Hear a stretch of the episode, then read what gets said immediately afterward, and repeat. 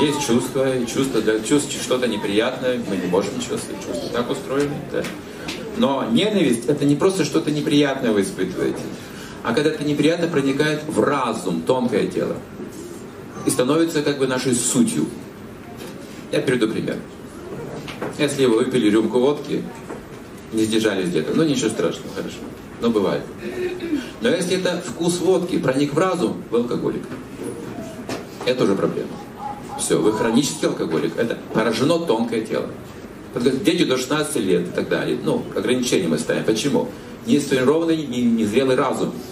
Если мы навредим разуму ребенка, слишком рано к сексу приучим, или к спиртному, или к наркотикам, все, пропадет человек.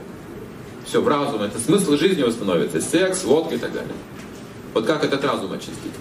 И также ненависть. Вот есть что-то неприятный человек, но если мы начинаем это принимать глубоко к сердцу, это уже наш порог, видите.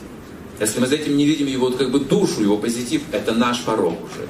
Мы начинаем ненавидеть, это уже иллюзорное отношение к человеку.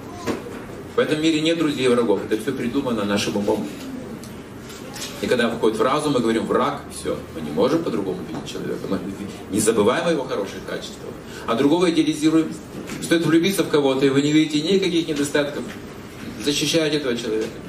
Хотя в семье потом живете, деретесь каждый день, знаете, что есть недостатки. Но любовь, говорится, вот все равно плохой, но мой. Это все иллюзия, видите, друг враг это иллюзия, это надуманные вещи от нашего собственного ума, и потом это мы в какие-то концепции психологические описываем, же люди, мы это все формируем в культуру целую, понимаете, может, тут написали столько книг, смотрите об этом. А нужно понять только одну вещь, а потом уже писать все остальное, что я есть душа. И каждый есть душа.